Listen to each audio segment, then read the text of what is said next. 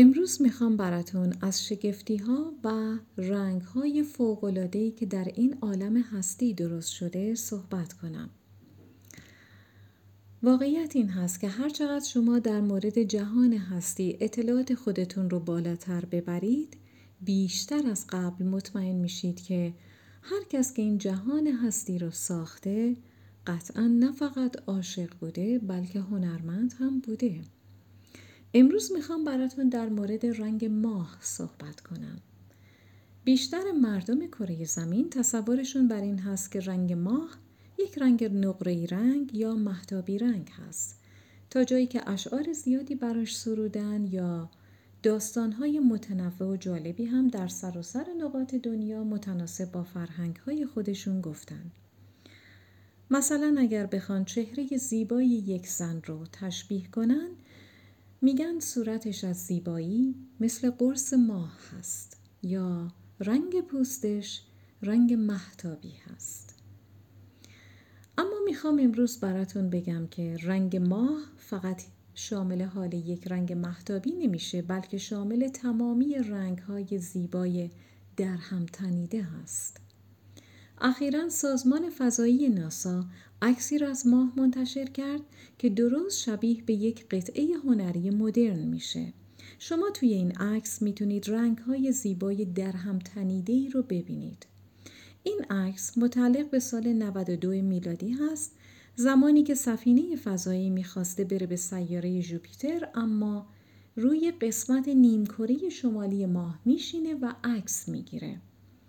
خودشون میگن این اتفاق کاملا تصادفی بوده اما چه اتفاق خوشایندی چون باعث میشه که اطلاعات بشر در این زمینه هم بالاتر بره.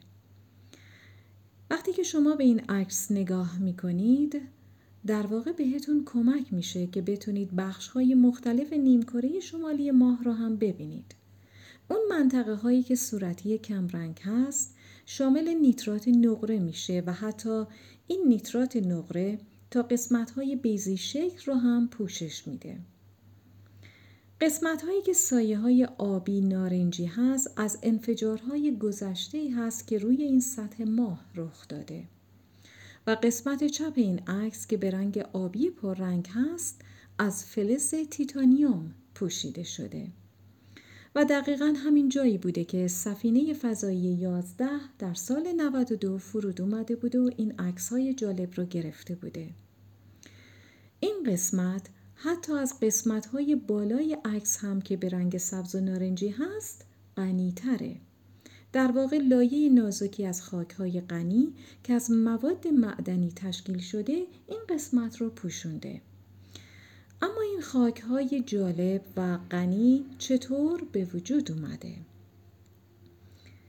این خاک ها تحت تاثیر برخورد شهاب سنگ یا سیاره های کوچکتر به وجود اومده که در واقع با رنگ های آبی کمرنگ هم توی این عکس ظاهر شده.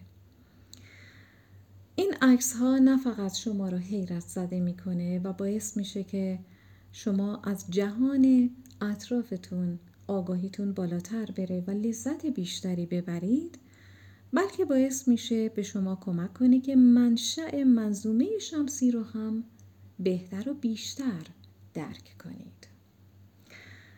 خب امیدوارم که لذت برده باشید. متشکرم.